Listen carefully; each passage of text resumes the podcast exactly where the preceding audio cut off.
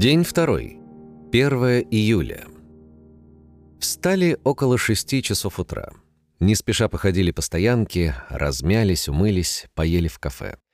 Мне, как человеку, вечно по московской привычке куда-то спешащему, была непривычна столь размеренная жизнь. Особенно на второй день путешествия. Хотя, куда тут спешить? Никогда не знаешь, что будет впереди, что осталось позади. Иногда лучше часа два просидеть с хорошим человеком в машине, а потом уехать далеко, чем где-нибудь в другом месте ждать своей машины под холодным дождем.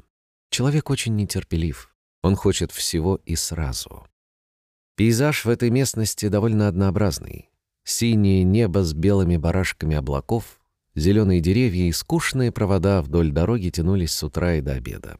Обедали в кафе уже под Тольятти, откуда я позвонил домой родителям, чтобы они не волновались.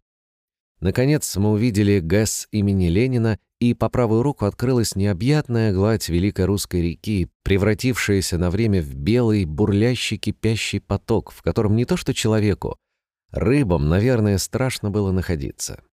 Пенясь, он грозил снести все на своем пути. Это открыли шлюзы. Правда, уже через километр поток стихал и снова превращался в неспешную величавую матушку Волгу, словно забывшую былую ярость и вновь простившую людям свое временное заточение. Проехали Тольятти. Примечание. Тольятти — город в Самарской области, знаменит Волжским автомобильным заводом ВАЗ, Основан в 1737 году, население 700 тысяч человек. В 13.02 отпраздновал первую тысячу километров, рассчитав среднесуточную скорость — 34,5 км в час. Немного для этой местности, зато надежно и далеко. Перевел часы на час вперед, вокруг уже давно Самарская область. Примечание. Самара, 63 регион. Красивейший областной центр в 1200 километрах от столицы на правом берегу Волги. Основан в 1586 году.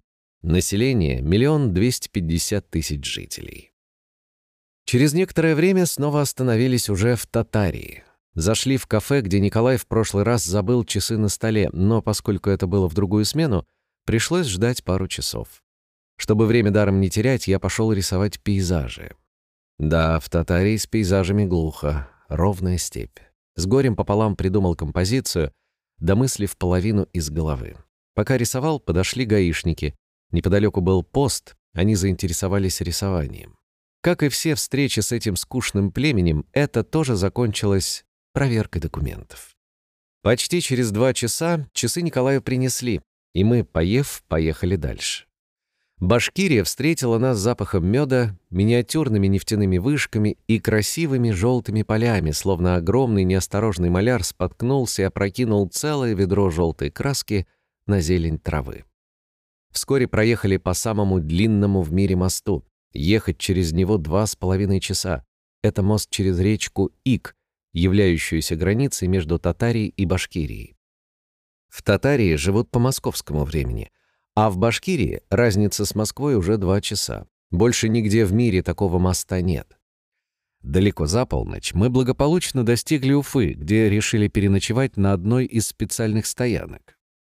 Примечание. Уфа. Второй регион. Столица республики Башкортостан, расположена в устье реки Уфа при впадении в нее реки Белая. Основана в 1574 году, население – миллион двести тысяч человек. Если ехать через Казань, 1287 километров от Москвы. По трассе М5, как ехал я, чуть дальше.